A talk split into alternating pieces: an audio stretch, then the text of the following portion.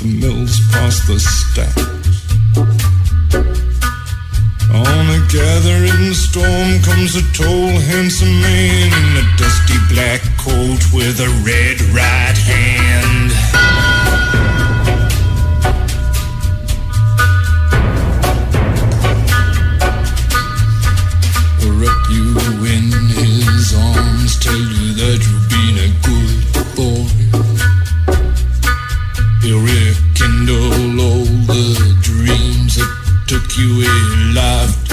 Καλό μεσημέρι σε όλους.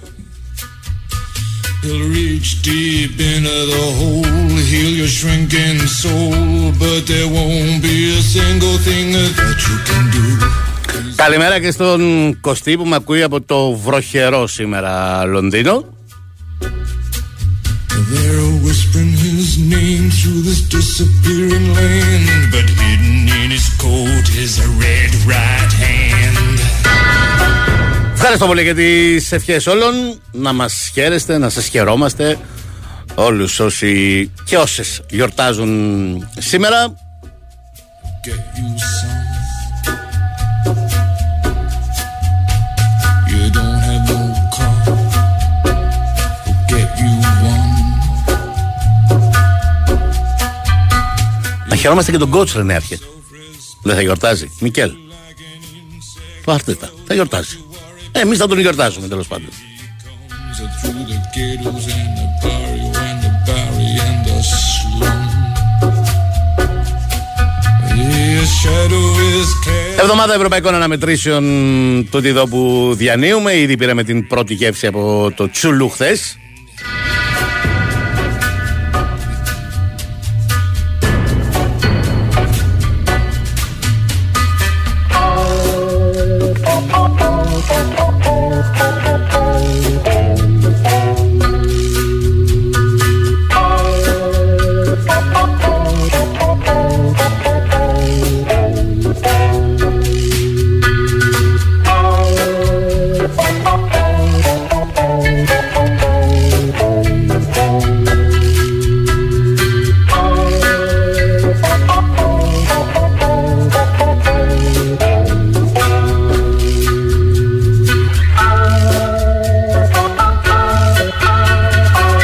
Σωτήρης Τάμπακος είναι και σήμερα στη δημοσιογραφική επιμέλεια και φροντίζει για όλα. Μου λέει ότι ξεκίνησε εδώ και ένα τέταρτο το Γκαμπάλα Ολυμπιακός από το δεύτερο μου είπες μονοπάτι των πρωταθλητών.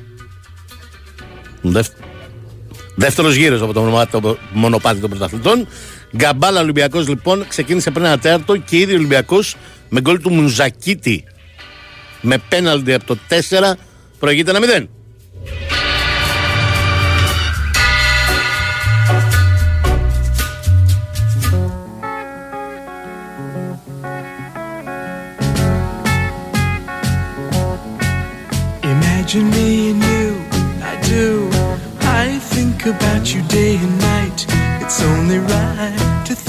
Η είδηση είναι ότι έχουμε φτάσει στις 8 Νοέμβρη και μ, υπάρχουν αρκετές ομάδες ακόμα.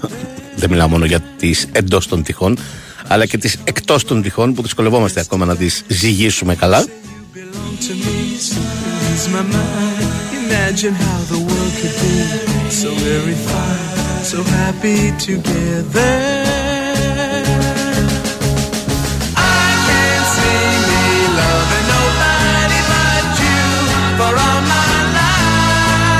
Η αλήθεια είναι ότι, όχι ότι δεν περίμενα ότι η Μίλαν μπορεί να κερδίσει την Παρή χθες το βράδυ, αλλά η αλήθεια είναι ότι δεν περίμενα ότι μπορεί να κάνει τέτοια εμφάνιση για 60 λεπτά.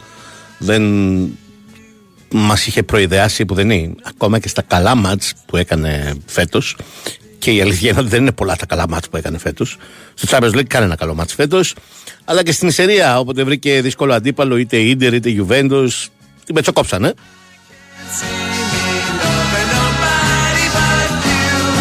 Χθες όμως ξανά είδαμε την κανονική Μίλαν ή τέλος πάντων είδαμε την Μίλαν με βάση τις δυνατότητες των ποδοσφαιριστών που έχει.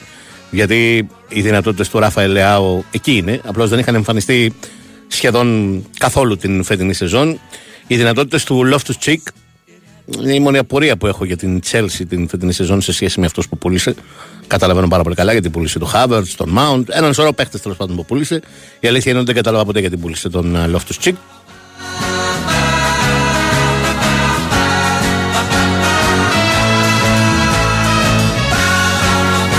Ο Ραφαέλ Λεάου δεν είχε εμφανιστεί. Ο Λόφτους Τσικ ε, έλειπε κανένα μήνα με τραυματισμό. Χθες ήταν ε, δύο, αν όχι κορυφαίοι, σίγουρα εκ των κορυφαίων. Μαζί με τον Ολιβιέ Ζιρού που και στα 37 plus εξακολουθεί να είναι μια πολύ σπουδαία περίπτωση σέντερφορ.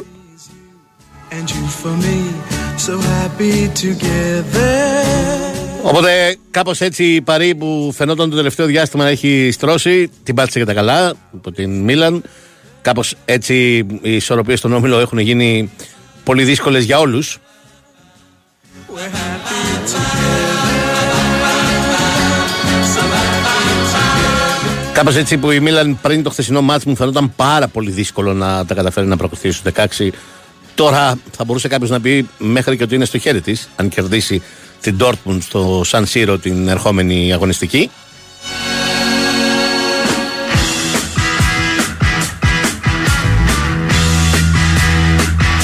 Και η Παρή μπορεί να μπλέξει για τα καλά αν δεν τα καταφέρει κόντρα στη Newcastle στο Παρίσι. Μια Newcastle που για δεύτερο συνεχόμενο εκτός έδρας μάτσο Champions League ήταν απογοητευτική. Δεν ήταν η Newcastle του Eddie Howe. Δεν ξέρω γιατί αλλοιώνει τόσο πολύ το χαρακτήρα της. Το είχε κάνει και στο Μιλάνο για να πάρει το 0-0. Εκεί το είχε πάρει. Το έκανε και χθες με την Borussia στο Dortmund, αλλά δέχτηκε γρήγορα τον γκολ και μετά όσο και αν προσπάθησε να αλλάξει, να πατήσει το κουμπί και να εμφανιστεί η κανονική Newcastle, δεν εμφανίστηκε ποτέ επί της ουσίας. Έβγαλε μια σχετική αντίδραση στο δεύτερο ημίχρονο, αλλά τόσο όσο. I like smoking lightning. Heavy metal thunder. Racing with the wind. Την ίδια ώρα που η Dortmund την έκανε δουλειά κόντρα στη Newcastle και με δύο νίκες κόντρα στους Άγγλους ξαφνικά έγινε φαβορή για την πρόκριση και είναι πρώτη στον όμιλο. Εκεί που πριν να παίξει με την Newcastle είχε όλον και όλον έναν βαθμό. Space like a true nature's child. Την ίδια ώρα λοιπόν η Σαχτάρ έδινε ένα μ, καλό μάθημα στην Μπαρσελόνα η οποία εμένα τουλάχιστον δεν με έχει πείσει σε κανένα σημείο της σεζόν για να είμαι ειλικρινής.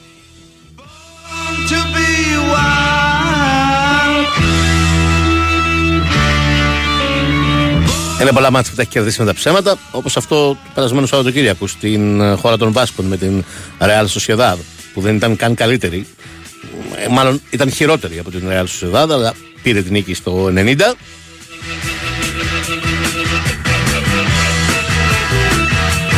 Έχει μεγάλο πρόβλημα στον γκολ, τόσο μεγάλο που δεν μπορεί να σκοράρει ούτε ο Λεβαντόφσκι. Έχει έξι σερή παιχνίδια χωρίς γκολ ο Λεβαντόφσκι και για αυτόν είναι είδηση μεγατόνων αυτό. Για να καταλάβετε πόσο μεγατόνων έχει να του συμβεί κάτι αντίστοιχο 12 χρόνια. Δηλαδή να παίξει έξι συνεχόμενα μάτια και να μην βάλει γκολ από τότε που ήταν μικρό παιδί και ξεκινούσε την καριέρα του στην Dortmund. Get your motor running. Head out on the highway. We're looking for adventure. And whatever comes our way. Yeah, darling, go. Βέβαια έχει και απουσίες η Βαρσελόνα, αλλά λίγο πολύ όλοι έχουν απουσίες. Και η Μίλαν χθες έπαιζε με απουσίες. Και η Νιούκαστλ χθες έπαιζε με πάρα πολλές απουσίες. Αλλά δεν ξέρω αν μπορεί να είναι δικαιολογία αυτό για να χάσεις από την Σαχτάρ. Δεν θέλω να υποτιμήσω τους Ουκρανούς. Αλλά τέλος πάντων είναι μια ομάδα που δεν έχει σχέση με την Σαχτάρ μ, των προηγούμενων ετών. Είναι μια ομάδα πολύ χαμηλότερων κυβικών. Δεν παίζει καν στην έδρα της. Αλλά χθες πήρε μια πολύ δίκαιη, πολύ καθαρή νίκη ε, κοντά στην ε, Μπαρσελόνα. Δεν έχει πρόβλημα η Μπαρσελόνα, θα περάσει. Με τους 9 βαθμούς που έχει είναι μ, απίθανο να αποκλειστεί. Έχει και την ισοβαθμία με τη Σαχτάρ. Είναι σχεδόν βέβαιο ότι θα περάσει. Απλώς δεν επιβεβαίωσε μαθηματικά την πρόκληση χθες. Αλλά η εικόνα της είναι αυτή που μ, δεν σε ψήνει ότι ε, είναι ομάδα, τουλάχιστον δεν σε ψήνει μέχρι τώρα. Γιατί είπαμε, ακόμα τις μαθαίνουμε τις ομάδες. Δεν σε ψήνει μέχρι τώρα ότι είναι ομάδα που μπορεί να διεκδικήσει τα σοβαρά το να πάρει το τρόπαιο.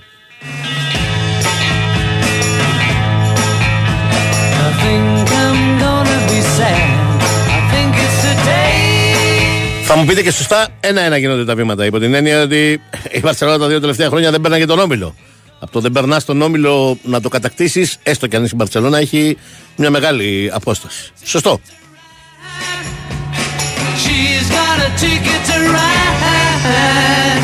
She's got a ticket to ride. And she don't care. Στα άλλα χθεσινά μάτς επιβεβαιώθηκε, το λέω από το καλοκαίρι, συμβαίνει. Αλλά αυτή που έχασε η ΑΕΚ ήταν μια πολύ μεγάλη ευκαιρία κόντρα στην Adverb. Επιβεβαιώθηκε ότι ο Μαρκό Φερμαν, όταν έπαιζε τα μάτς με την ΑΕΚ και η Adverb, ο τεχνικός διευθυντής της πρωταθλήτριας Βελγίου, είχε πει: Δεν είμαστε έτοιμοι για το Champions League. Όντως, η Adverb δεν ήταν έτοιμη για το Champions League. Αποδεικνύεται σε κάθε παιχνίδι. Χθες κόντρα σε μια πάρα πολύ κακή πόρτο. Πάρα πολύ κακή πόρτο. Έχασε για δεύτερη φορά με 2-0. Don't Ξακολουθεί μετά από τέσσερις αγωνιστικές να έχει 0 βαθμούς. to saying goodbye. Sure thing twice. Sure Και δεν αποκλείεται να μείνει εκεί. think I'm gonna be. Δεν ξέρω τι θα κάνει η ΑΕΚ. Δεν λέω ότι θα πέρναγε ή θα τερμάτιζε τρίτη, αλλά νομίζω ήταν τέτοια η ποιότητα της ΑΕΚ που θα μπορούσε κάλλιστα να την έχει αποκλείσει την Άντβερπ. Δεν ξέρω αν η πρόκληση χάθηκε όπως λένε πολλοί στο πρώτο παιχνίδι και όπου δεν σκόραρε η ΑΕΚ ενώ έχει πολλές ευκαιρίες για να το κάνει, ή στο δεύτερο που δεν διάβασε καθόλου καλά το μάτι η ίδια η ΑΕΚ και ο προπονητής της. Συμβαίνουν αυτά και την μπλόκαρε τελείως η πρωταθλήτρια Βελγίου. I don't know why she's riding so high. Sure think twice. Sure Όπως και να έχει, ήταν μια μεγάλη ευκαιρία να παίξει η ΑΕΚ στους ομίλους και χάθηκε και επιβεβαιώνεται. Επαναλαμβάνω με βάση την εικόνα της Αντβέρπ σε όλα αυτά τα παιχνίδια μέχρι τώρα στον α, μ, όμιλο. Θα περάσει από εδώ νομίζω, έστω και αν είναι κακή και η Πόρτο. Έχει αυτό το προβάδισμα των τριών βαθμών από την Σαχτάρ που είναι σημαντικό δύο αγωνιστικές πριν το φινάλε. Βεβαίως υπάρχει μεταξύ τους παιχνίδι. Αλλά οκ, θα το δούμε. Η Αντβέρπ θα μείνει σίγουρα τελευταία. Δεν θα συνεχίσει ούτε στο Europa. Εκεί θα συνεχίσει είτε η Πόρτο είτε η Σαχτάρ.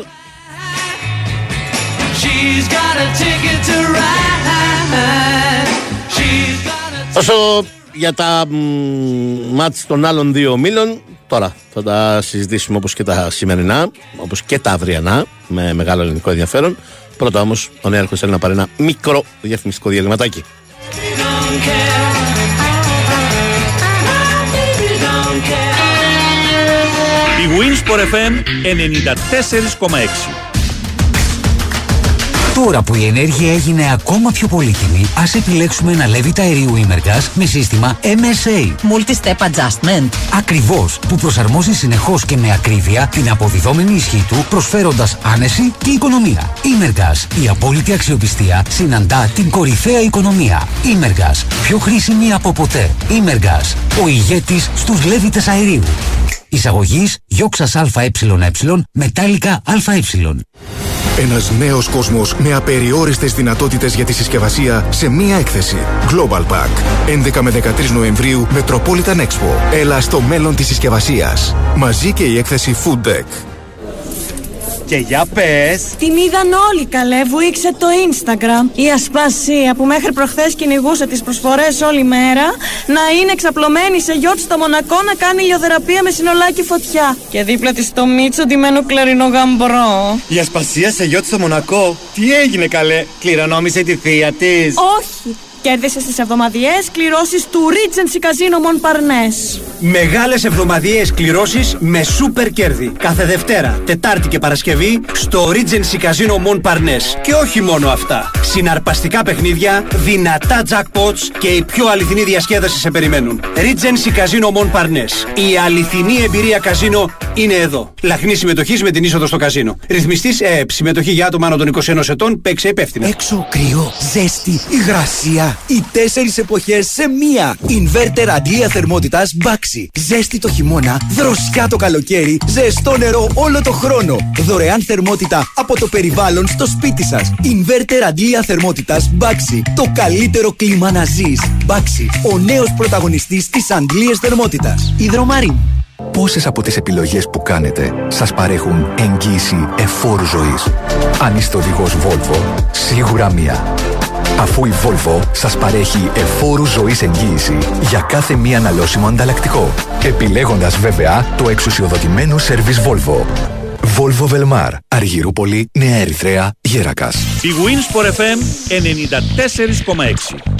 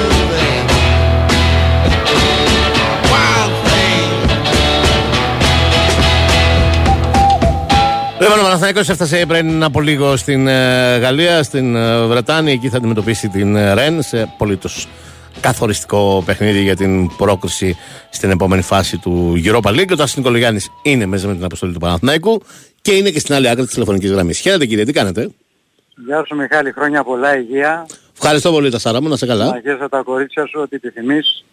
Και υγεία πάνω απ' όλα. Να σε καλά, να σε καλά, να σε καλά. Για Λοιπόν, πες, ε, πώς ήταν καταρχάς το κοίταξε. ταξίδι, αεροδρόμιο, όλα τα πάντα ήσυχα, έτσι. Ναι, οκ, ναι, είχαν πάρει, υπήρχε πολλή αστυνομία. Μμμ. Είχαν ληφθεί όλα τα μέτρα ασφαλείας. Πρέπει να πούμε, κοίταξε, κάποια πράγματα, επειδή τους- συνήθως τους κράζουμε, όταν πηγαίνουν και κάποια καλά πράγματα, πρέπει να τα λέμε, έτσι. Η αστυνομία Βεβαίως. δεν κινητοποιήθηκε και δεν έχει γίνει το παραμικρό. Μμμ. Τουλάχιστον μέχρι την ώρα που φύγαμε δεν είχε γίνει το παραμικρό.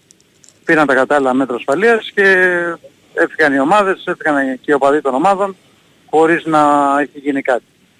Τώρα, μόλις προσγειώθηκε η αποστολή πριν από λίγο, ο, πώς είναι ο καιρός στην Ελλάδα, σκέψου το ακριβώς Καμία αντίθετο. σχέση. Ναι. Μπράβο, μπράβο, μπράβο, μπράβο. Βρήκαμε βροχή, ψηλόβροχο, αλλά κρύο. Το βράδυ η θερμοκρασία πέσει στους 6-7 βαθμούς. Την ημέρα του αγώνα αύριο θα έχει κάπου εκεί, 6 βαθμούς με, ε, με ψηλόβροχο, οπότε καταλαβαίνεις ότι θα είναι χειμωνιάτικες συνθήκες, καμία σχέση με της Ελλάδας. Όλοι οι παίκτες είναι στην αποστολή εκτός από τους γνωστούς, το Χουάνκαρ που έχει το πρόβλημα, ε, το Μάγνουσον που είναι νοκάουτ όλη τη χρονιά, το Μπάλμερ Μπράουν που και αυτός είναι νοκάουτ. Ε, η ομάδα θα προπονηθεί το βράδυ στο γήπεδο της Ρεν. Το απόγευμα θα δοθεί συνέντευξη τύπου του Ιβάν Γεβάνοβιτς. Εντάξει, είναι ένα παιχνίδι το οποίο πολύ σωστά είπες ότι η ομάδα θέλει αποτέλεσμα. Ε, κατά την άποψή μου, αν θέλει να διεκδικήσει την πρώτη θέση πρέπει να πάρει διπλό. Ναι. Ε, η ισοπαλία μπορεί να το αφήσει ζωντανό για τη δεύτερη θέση. Γιατί την πρώτη το βλέπω λίγο δύσκολο. Όλα αυτά με βάση τη, το, ότι πιστεύω ότι η Μακάμπι Χάιφα με όλη αυτή την αλπορία που έχει, που έχει όλο αυτό το διάστημα δεν θα μπορέσει να είναι ανταγωνιστική με τη Ρέμι και τη Βιγεράλ. Με αυτό το δεδομένο το λέω. Έτσι.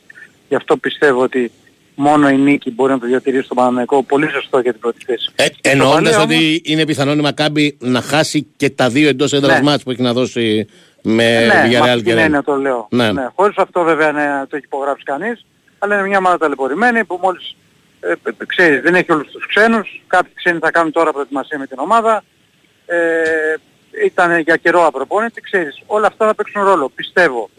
Αλλά ε, σε κάθε περίπτωση ο Παναγικός πρέπει να κοιτάει τη δική του δουλειά από τη στιγμή που έχασε το μάτι του λεωφόρου. Αν δεν το είχε χάσει και η θέση σοπαλία θα κάνουμε άλλη κουβέντα τώρα. Από τη στιγμή όμως που το έχασε πρέπει να πάρει διπλό σε μια χώρα που δεν έχει κάνει διπλό ποτέ στην ιστορία του. Να το πούμε και αυτό, Μιχάλη. έτσι. Μμ. Έχει δώσει 7 παιχνίδια Παναμαϊκός στη Γαλλία, έχει 2 σοπαλίες και 5 ήττες. Έχει πολύ κακή παράδοση. Ακόμα και μεγάλες ομάδες, τεράστιες ομάδες που πήγαν στα ημιτελικά του πρωταθλητριών παλιά, τότε ο Παναμαϊκός πέρασε την ΝΑΤ από τον Όμιλο. Ε, Στη Γαλλία είχε φέρει ένα 0-0 πάνω σε ένα, πολύ, σε ένα χιονισμένο τερέν. Ε, γενικά έχει κακή παράδοση. Ε, κα- Καλείται να σπάσει αυτή την παράδοση κόντρα σε μια ομάδα η οποία στη Γαλλία δεν πηγαίνει καλά. Αυτή είναι η αλήθεια. Αλλά με ξέρεις το τελευταίο μας που το είδα και πραγματικά η Ρεν δεν ήταν καλή. Στα υπόλοιπα παιχνίδια δεν έχει πάρει αυτό που δικαιούται. Δηλαδή πιστεύω ότι έχει αρκετές ισοπαλίες να θα μπορούσε να κερδίσει παιχνίδια ή και ήττες ακόμα. Όπως αυτή από τη Λεωριάν. Στην Ευρώπη όμως ε, μετά από κάποια κακά αποτελέσματα που έκαναν στη Γαλλία έφερε το διπλό στη λεωφόρο που ουσιαστικά την έχουν φέρει στην ε, πρώτη θέση του ομίλου και αυτή τη στιγμή φαίνεται να είναι το φαβορή για την πρώτη θέση. Για να αλλάξει αυτό, ο Πανε- αυτό πρέπει ο Παναγικός να κάνει διπλό. Ναι.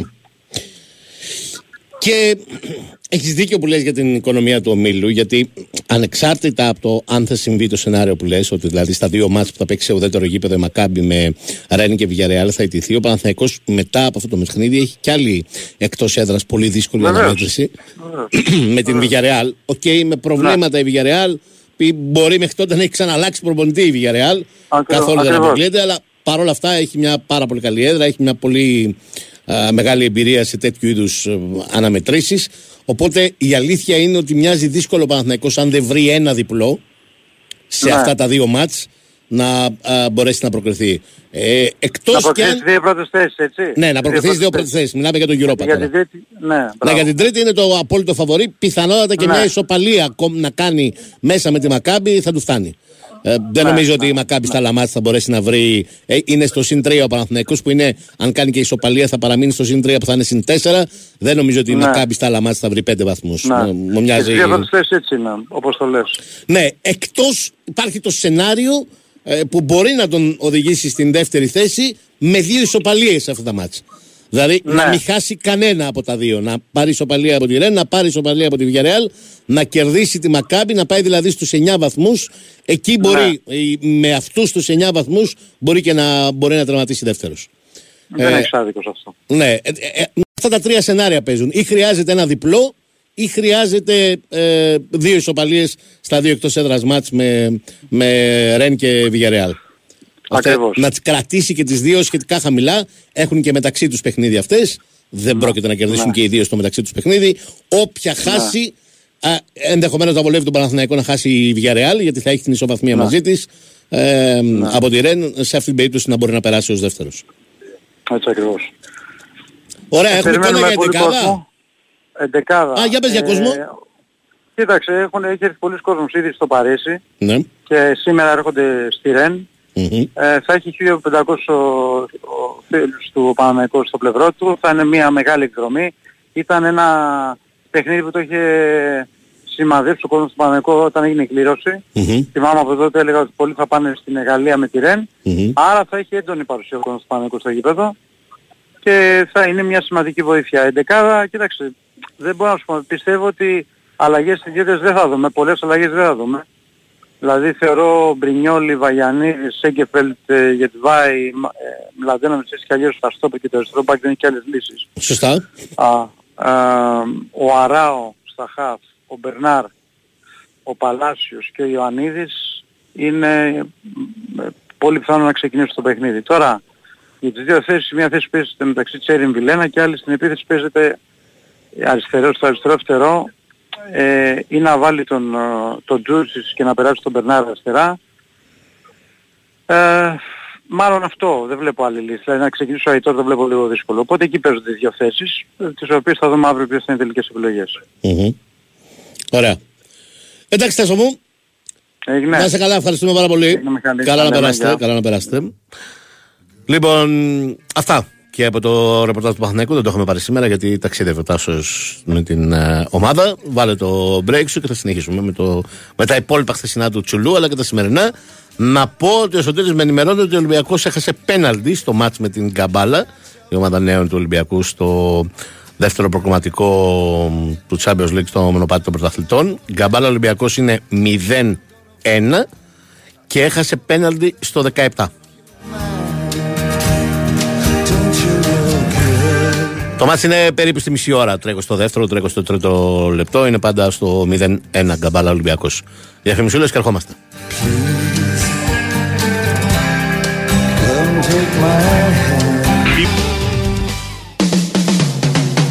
Big Win, Sport FM 94,6. Ραδιόφωνο με στυλ αθλητικό.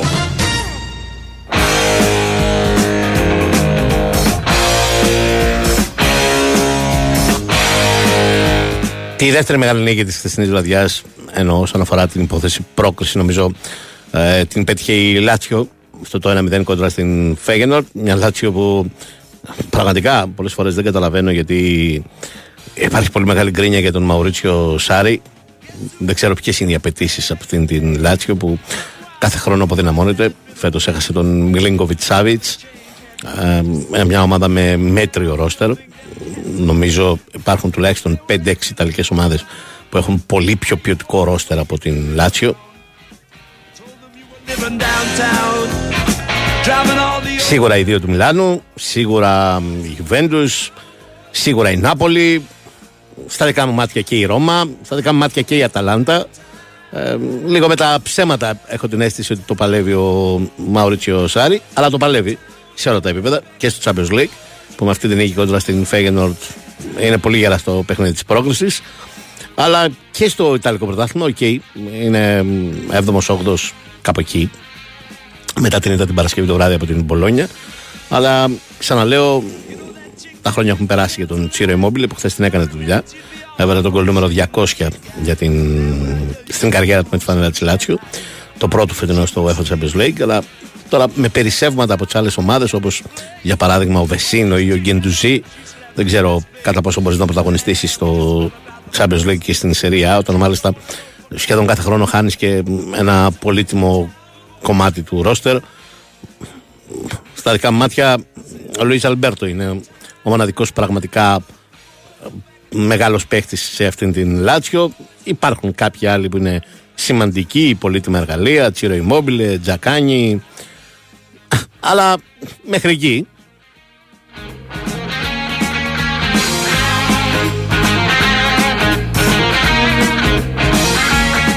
Δύο νίκες και μια ισοπαλία σε τέσσερις αγωνιστικές στο Champions League για τη Λάτσιο. Ε, μια χαρά συγκομιδή. Δεν είναι καθόλου βέβαιο ότι θα περάσει. Θα δώσει πολύ μεγάλη μάχη νομίζω με τη Φέγενορντ. Η Ατλέτικο Μαδρίτης θεωρώ ότι θα είναι μία από τις δύο. Πιθανότατα η πρώτη, αλλά τέλος πάντων μία από τις δύο. Βεβαίως ούτε αυτή είναι καθόλου βέβαιη. Έχει τώρα Φέγενορντ Ατλέτικο και Λάτσιο Σέλτικ. Και τελευταία αγωνιστική έχει Ατλέτικο Λάτσιο και Celtic Φέγενορντ. Οπότε προφανέστατα και είναι ανοιχτή η πρόκληση. Αυτή τη στιγμή έχουν 8 η Ατλέτικο, 7 η Λάτσιο, 6 η Φέγενορ. Πολύ ανοιχτό όμιλος.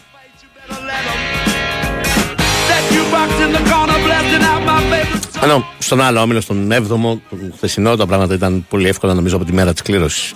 Τα ξέραμε. Επιβεβαιώθηκαν πολύ νωρίς από την τέταρτη αγωνιστική. Manchester City 4 στα 4 και πρώτη, 3-0 τους Young Boys. Με άλλα δύο γκολ του Χάλαν. 39 γκολ σε 34 μάτς του Champions League έχει αυτός ο κύριος. Περισσότερα γκολ από τη μάτσα. Σκοράρει περίπου ένα 60 λεπτά συμμετοχή στο διοργάνωση.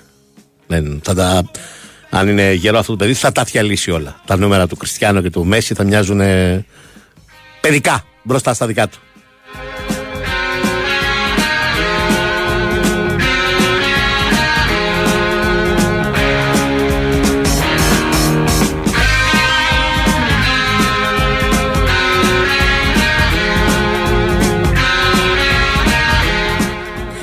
Και η λειψία σε έναν όμιλο με τους Young Boys και τον Ερυθρό Αστέρα ήταν πάρα πολύ πιθανό να τα καταφέρει. Τα κατάφερε και αυτή νωρίς νωρίς. Προκρίθηκε και αυτή από χθε με αυτό το 2-1 κόντρα στον Ερυθρό Αστέρα στο Ελγάδι. Ο Ερυθρός Αστέρας που θα έλεγα ότι είναι μια απογοήτευση στην ε, διοργάνωση με τον έναν βαθμό σε τέσσερις αγωνιστικές. Ε, περίμενα πολύ πιο ε, καλή εμφάνιση. Δεν λέω ότι περίμενα να αποκλείσει είτε τη Λιψία είτε τη City, όχι. Αλλά λέω, περίμενα και καλύτερα αποτελέσματα και καλύτερες εμφανίσεις. Χθες το πάλεψε βέβαια, παρά το γεγονός ότι βρέθηκε να χάνει με 2-0. Στο τέλος θα μπορούσε να έχει και ισοφαρίσει κιόλας. Αλλά δεν είναι η ομάδα που είχαν δημιουργηθεί οι προσδοκίες ότι μπορεί να γίνει. Ήταν μια ομάδα που πέρασε απευθείας στους ομίλους, είχε κάνει σημαντικές επενδύσεις, είχε πάρει σημαντικούς ποδοσφαιριστές, αλλά δεν.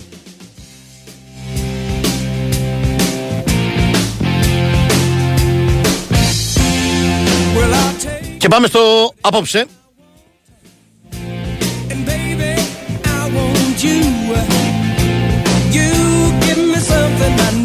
Νωρίς δύο πολύ ωραία μάτια, 8 παρατέταρτο. Νάπολη Ουνιών Βερολίνου και Ρεάλ Σοσιαδάδ Μπενφίκα.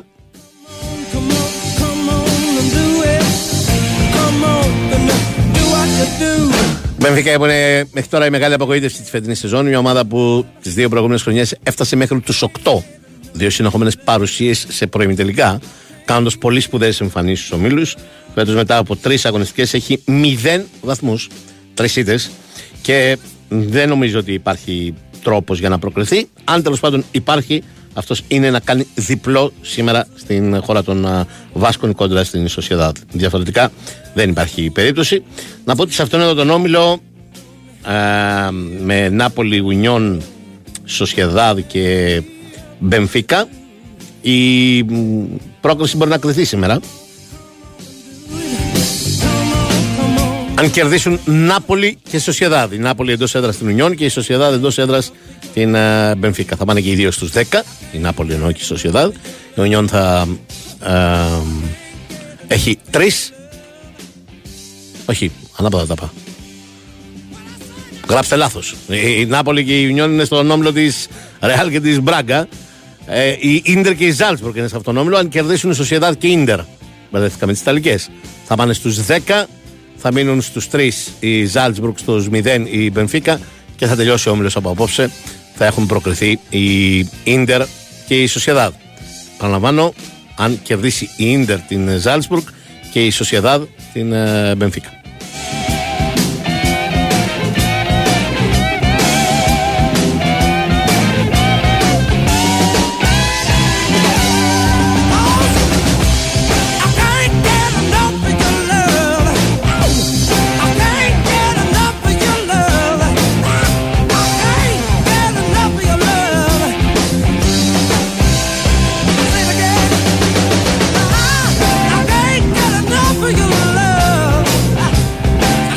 Πιο ανοιχτός όμιλος θα μπορούσε κάποιος να πει, το λέω γιατί στα δικά μου μάτια η Σοσιαδάδ και η Ίντερ έχουν ακόμα και αν δεν τα καταφέρουν να προχωρηθούν και μαθηματικά απόψε έχουν, είναι ξεκάθαρα φαβορή για την ε, πρόκληση.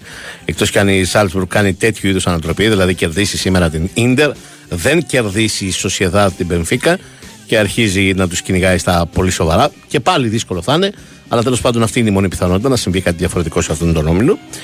Ε, είπαμε για τον όμιλο της Ρεάλ, της Μπράγκα, της Νάπολη και της Ουνιόν. Η Νάπολη με την Ουνιόν παίζουν νωρίς στις 8 παρατέταρτο. Ε, στα δικά μου μάτια η Ρεάλ και η Νάπολη θα περάσουν από αυτόν τον όμιλο. Έχει κάποιες ελπίδες η Μπράγκα με τους τρεις βαθμούς που έχει. Αλλά μ, νομίζω ότι είναι λιγοστέ. Εκτός κι αν κάνει κανένα υπερβατικό αποτέλεσμα σήμερα στο Σαντιάγκο Μπερναμπέου. Αλλά και εδώ νομίζω ότι η Ρεάλ και η Νάπολη είναι οι δύο που θα συνεχίσουν. Πολύ ανοιχτός είναι ο όμιλος Arsenal, Σεβίλη, Eindhoven και Lens. Η Arsenal υπάρχει πιθανότητα να προκριθεί απόψε. Αν κερδίσει τη Σεβίλη και δεν κερδίσει και κερδίσει η Lens στην Eindhoven. Αλλά δεν το βρίσκω ως, ε, το πιθανότερο σενάριο. Να έρθει δηλαδή ταυτόχρονα άσο στο Arsenal Σεβίλη και διπλό το Eindhoven Lens. Σε αυτή την περίπτωση η Arsenal με 9 βαθμούς θα προκριθεί και μαθηματικά. Είναι το φαβορή η Arsenal εδώ για να πάρει την πρόκριση, αλλά εξαρτάται πολύ τι θα κάνει η Σεβίλη απόψε στο Emirates. Είναι αυτό το τελευταίο της χαρτί. Αν ιτηθεί και απόψε, νομίζω πολύ δύσκολα η Σεβίλη θα διεκδικήσει μία από τις δύο πρώτες θέσεις. Όπως είναι πολύ ανοιχτό και το Eindhoven Lens. Ε, η Lens αυτή τη στιγμή έχει κάνει φοβερό πρώτο γύρο με μία νίκη και δύο ισοπαλίες. Αλλά χρειάζεται αποτέλεσμα και εδώ και στην Ολλανδία, γιατί αν κερδίσει η PSV θα ανέβει και αυτή ε, ψηλά στη βαθμολογία, θα διεκδικήσει και αυτή ανοιχτά την ε, πρόκριση.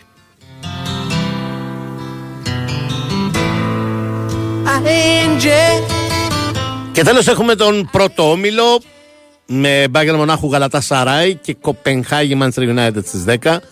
Ε, όλοι πιστεύουν ότι το μεγάλο μάτι της βραδιάς είναι το Arsenal Σεβίλη. Λογικό, ονομάτων, ε, σημασίας κτλ. Εγώ λέω μπορεί να αποδειχτεί πολύ μεγάλο μάτι της βραδιάς και το Κοπενχάγη Manchester United. Ε, τα όσα είδαμε στο πρώτο παιχνίδι ε, μας κάνουν να το πιστεύουμε αυτό. Ε, Κοπενχάγη είναι μια ομάδα που δυσκόλεψε πάρα πολύ την ε, Manchester United στο Old Trafford. You can say we're satisfied. Angel, Angel. Έχασε εν τέλει η Κοπενχάγη με μ, 1-0 με ένα γκολ του Χάρη Μαγκουέρ στο 72. Ε, Έχασε και πέναλτι στην τελευταία φάση του παιχνιδιού η Κοπενχάγη για να ισοφαρίσει την ε, Manchester United. Έχει χάσει και πολλές ευκαιρίες για να προηγηθεί. Ε, θα είναι ένας δύσκολος αντίπαλος, νομίζω, για την ε, α, Manchester United όταν κρίνουμε από το πρώτο μεταξύ τους παιχνίδι, αλλά και αν κρίνουμε και από την εικόνα της Κοπενχάγης στο εντός έδρας μάτς με την ε, Bayern Μονάχου, που επίσης τη έβαλε πάρα πολύ δύσκολα. Οπότε μ, ε, αυτό εδώ είναι ένα πολύ καυτό παιχνίδι που έχει πολύ μεγάλο ενδιαφέρον και που ναι μπορεί να ε, αναδείξει την Manchester United σε φαβορή για την πρόκριση όπως ήταν και όταν έγινε η κλήρωση. Μπορεί όμως, αν δεν τα καταφέρει να νικήσει, ακόμα περισσότερο αν χάσει, να την βάλει σε πολύ μεγάλους μπελάδες. Θυμίζω, η Manchester United που έχει ιτηθεί εντός έδρας από τη Γαλατά Σαράι και έχει να πάει στην Κωνσταντινούπολη να παίξει την επόμενη αγωνιστική. Ενώ έχει μάτς και με την Bayern Μονάχου που ποτέ δεν είναι εύκολα τα μάτς με την Bayern Μονάχου. Οπότε καταλαβαίνει κανείς πόσο κρίσιμο είναι το ψινό με την πρωταθλήτρια Δανία στην Κοπενχάγη.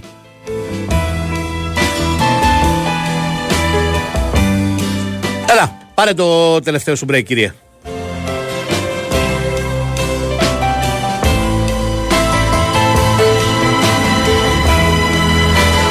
Η Winsport FM 94,6 Αφιγραντήρας Morris Premier Plus. Με Smart Control και Wi-Fi για πλήρη έλεγχο. Ανεξάρτητη λειτουργία καθαρισμού αέρα 5 σταδίων για καθαρότερη ατμόσφαιρα. Με 10 χρόνια εγγύηση στο CBST. Γιατί είναι μόρις και σου πάει.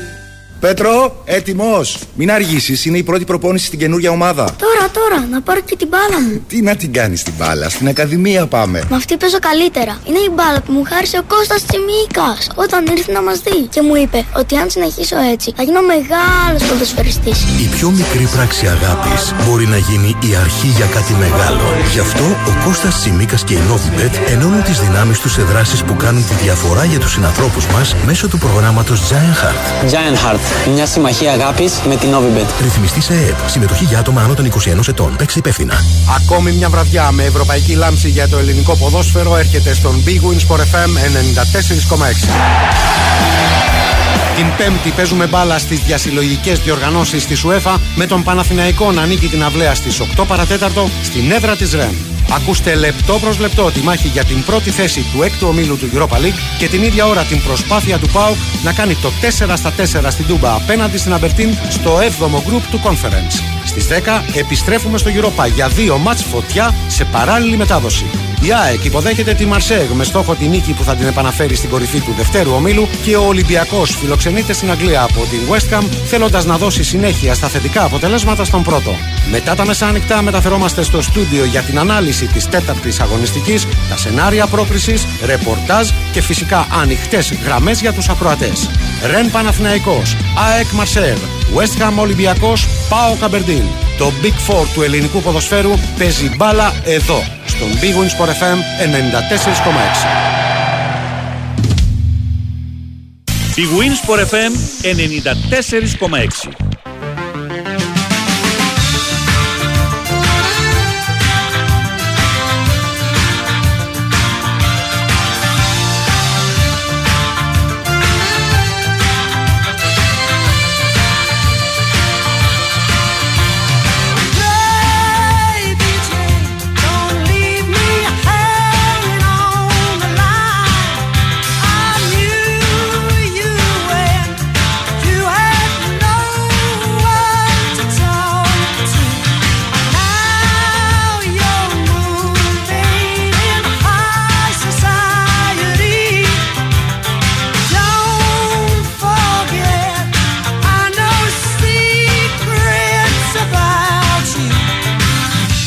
Λέει ένα φίλο από εσάς τους δημοσιογράφους που σας αρέσει ένα κτίνο σαν τον Χάλαντ. Εσείς βλέπετε νούμερο, όχι ποδόσφαιρο, αλλά στη δουλειά σας κάνετε να σας στείλω ένα βίντεο με το Χτυπαναγί.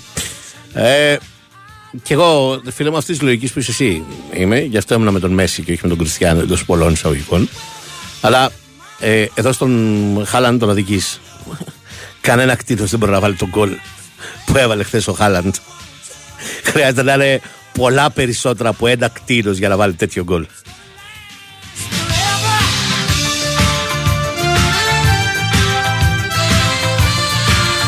Έμπαψή μου είναι, έχω πει, έχω γράψει πάρα πολλές φορές, ότι ο Χάλαντ είναι σαν να βάλαμε σε έναν υπολογιστή τα δεδομένα με τα οποία θέλουμε να βγάλουμε έναν τέλειο ποδοσφαιριστή, έναν ποδοσφαιριστή ρομπότ. Και ο υπολογιστής έβγαλε ένα παιδί που έχει την ταχύτητα ε, και την έκρηξη ενός κατοστάρι σπρίντερ. Έναν ποδοσφαιριστή που έχει ύψος πάνω από 90 και είναι τεράστιος, αλλά παρόλα αυτά την έχει την έκρηξη και την ταχύτητα σαν να είναι ένα 65. Έβγαλε ένα κτίνο που λες και εσύ που είναι αδύνατον ακόμα και να τον τζαρτζάρεις, όχι να τον μαρκάρεις.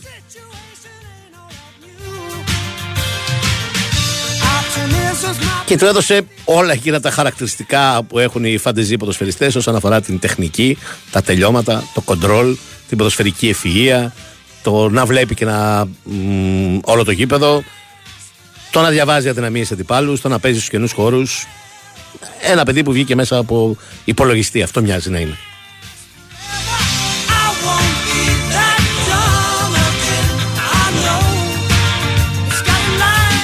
Αφήνουμε το ποδόσφαιρο, πάμε στο μπάσκετ στην αλέγρη της τηλεφωνικής γραμμής. Νίκος Ζέρβας. Χαίρετε κύριε, τι κάνατε; Χρόνια πολλά. Ευχαριστώ πάρα πολύ, να είστε καλά. Με υγεία να χαιρετήσει την οικογένειά σου. Μπασκόνια. Ευχαριστώ, να είστε καλά. Μπασκόνια. Μπασκόνια, αλλά ε, ήταν μια συνέντευξη τύπου σήμερα διαφορετική Mm. από όλες τις άλλες, γι' αυτό κιόλας.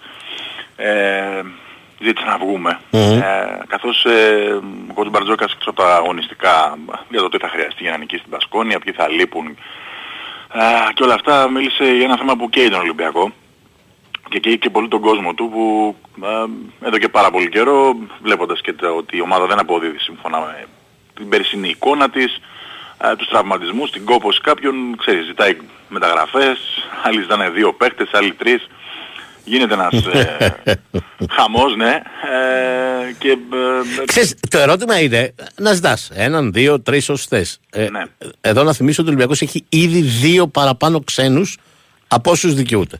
Σωστό. Φαντάζομαι κανείς από όλους αυτούς δεν ζητάει Έλληνα γιατί δεν φαντάζομαι ότι υπάρχει κανένας διαθέσιμος Ευτυχώς δεν Έλληνας υπάρχει, ναι. που να μπορεί να πάει στον Ολυμπιακό και να αλλάξει ε, τις ισορροπίες. Ναι. Άρα ζητούν να αποκτηθούν άλλοι δύο, άλλοι τρεις ξένοι να πάει ο Ολυμπιακός στον αριθμό 10-11 ξένων και οι μισοί να μην μπορούν να παίξουν στο ελληνικό πρωτάθλημα; Άρα σταμάτησε με τον Παναθηναϊκό για το πρωτάθλημα.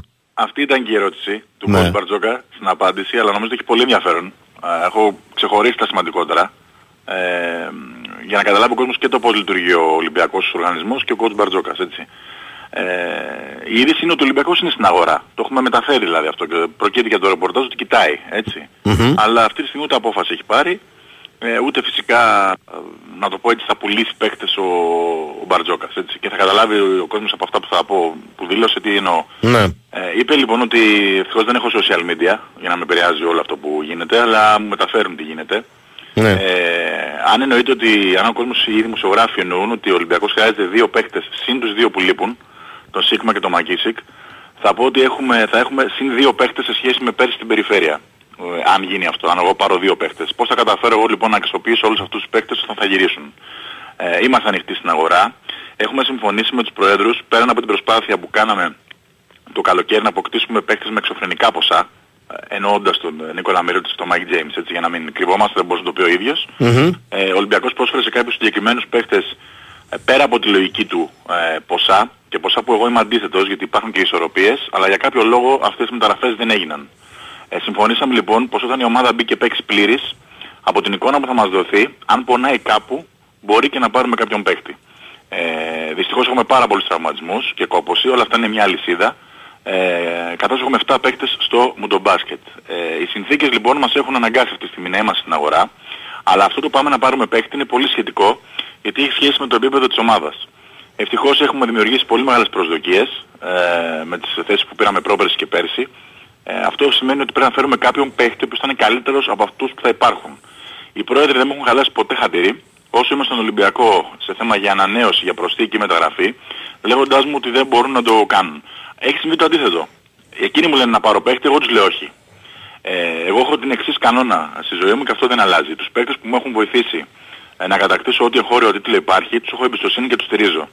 Δεν σημαίνει λοιπόν ότι επειδή έμεινε ένα μήνα τόσο Μακίσικ θα τον αλλάξω. Δεν θα το κάνω ποτέ αυτό. Είναι σημαντικός για τον Ολυμπιακό τα τελευταία χρόνια ε, που παίζω εγώ μαζί του και δεν θα τον πουλήσω. Πάει και τελείως έτσι είναι. Αν πρέπει η ομάδα να βοηθηθεί με παίχτη από όσο διάστημα κάποιος είναι έξω ή θα βοηθήσει στο rotation, οι πρόεδροι μου έχουν δώσει το 100% ε, ελεύθερο να το κάνω.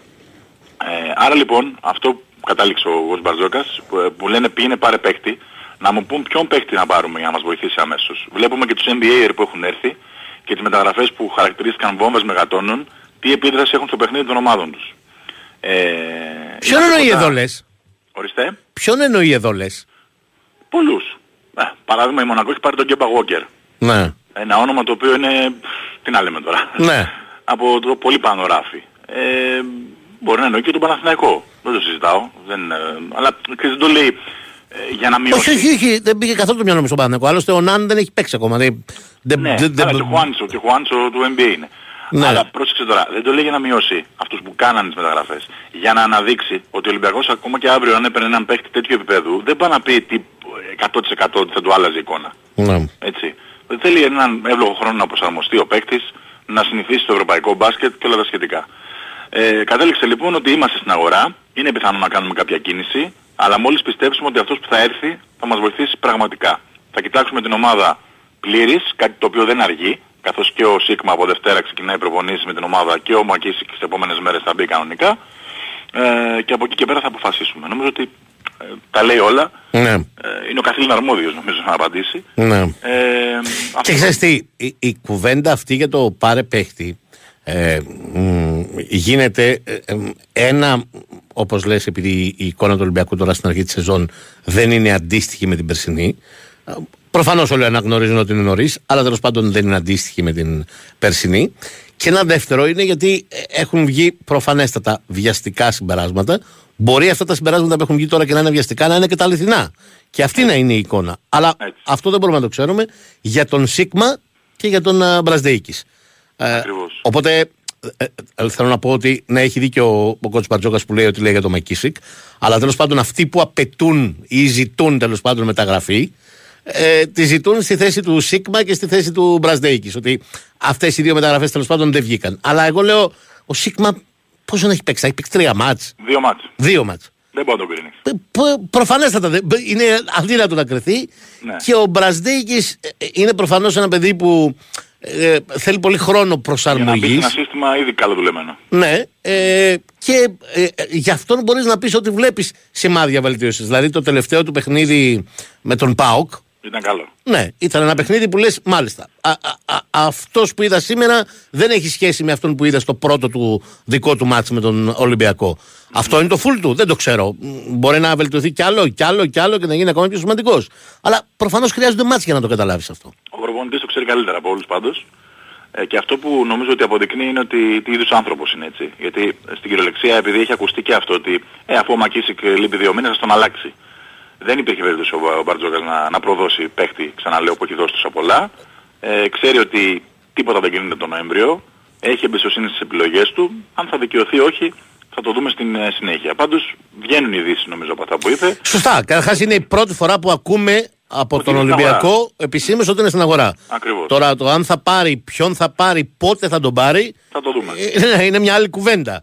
Ε, α- από αυτό που ακούω εγώ, πάντως καταλαβαίνω ότι δεν είναι να πάρει κάποιον σήμερα, αύριο, αυτήν την εβδομάδα. είναι στην αγορά.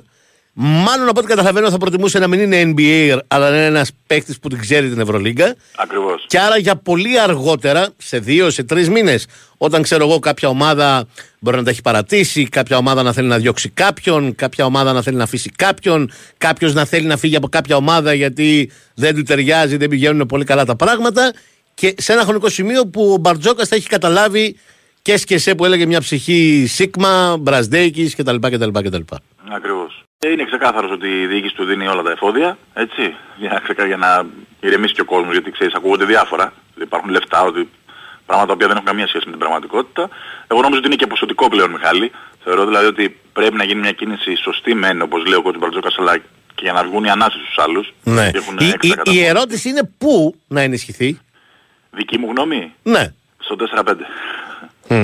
έναν παίκτη τύπου Πετρούσεφ ας πούμε που έτσι κι αλλιώς έχει παίξει και στο ρεπορτάζ ε, που έχει πολύ καλή επαφή με το καλάθι και μπορεί να παίξει και στο 4 και στο 5 ούτως ώστε να δώσει λύσεις ε, στον Πίτερς και τον Σίγμα όταν επιστρέψει αλλά και τον Μιλουτίνοφ και τον Φαλ που ναι μεν είναι δύο από τους καλύτερους αν όχι καλύτεροι σέντερες στην Ευρώπη σε αυτά τα κυβικά αλλά ξέρεις είναι και μεγάλα κορμιά, ταλαιπωρημένα Να. ε, και μέσα στη σεζόν λογικό είναι να βγάζουν κάποιους Και ε, είναι, τραυματισμούς. και είναι και ένα ερώτημα πάντα με τον αστερίσκο ότι δεν έχουμε δει πολλά πράγματα από το ΣΥΚΜΑ γιατί το λέω όταν αποκτήθηκε, γράφτηκε και υπόθηκε ότι μπορεί να βοηθήσει κάποια στιγμή 6 στο 5.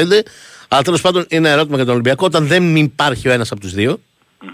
Π.χ. τα τελευταία παιχνίδια Μιλουτίνοφ. Ε, Οκ, με τον ΠΑΟΚ ενδεχομένως και να μπορεί να παίξει 35 λεπτά ο, ο Φαλ και να κάνει triple double. Αλλά είναι τόσο βαρύ κορμί που δεύτερο συνεχόμενο ματς 35 λεπτά. Είναι μάλλον δεν- επικίνδυνο. Ναι, είναι επικίνδυνο. Και δεν υπάρχει άλλος. υπάρχει ο πολύ άγουρος Τανούλης. Ναι, ακόμα δεν είναι έτοιμο το παιδί. Να. Μάλιστα. Ωραία. Εντάξει κυρίες, ευχαριστώ πάρα πολύ. Εγώ, εγώ και πάλι χρόνια πολλά Μιχαλή. Να είσαι καλά, να είσαι καλά. Λοιπόν, ε, αυτό ήταν και για σήμερα. Αύριο δεν θα τα πούμε. Θα είμαι στη Θεσσαλονίκη για το Πάο Καμπερντίν. Θα τα πούμε κανονικά την Παρασκευή. Μπρος πίσω. Στη Θεσσαλονίκη για το Πάο Καμπερντίν. Παρασκευή λοιπόν λίγο μετά τις 2. Νέαρχος Κυριαζόπουλος ήταν στην κονσόλα του ήχου και τις μουσικές επιλογές. Στο τέλος Ταμπάκο φρόντισε για όλα. Έρχεται ο Μπαμ και κάτω για λίγες ακόμη παραστάσεις μόνος του. Επιστρέφει ο Σταύρος Κοντροθύμιο. Leaves on the trees are falling to Να είστε καλά. Καλό μεσημέρι.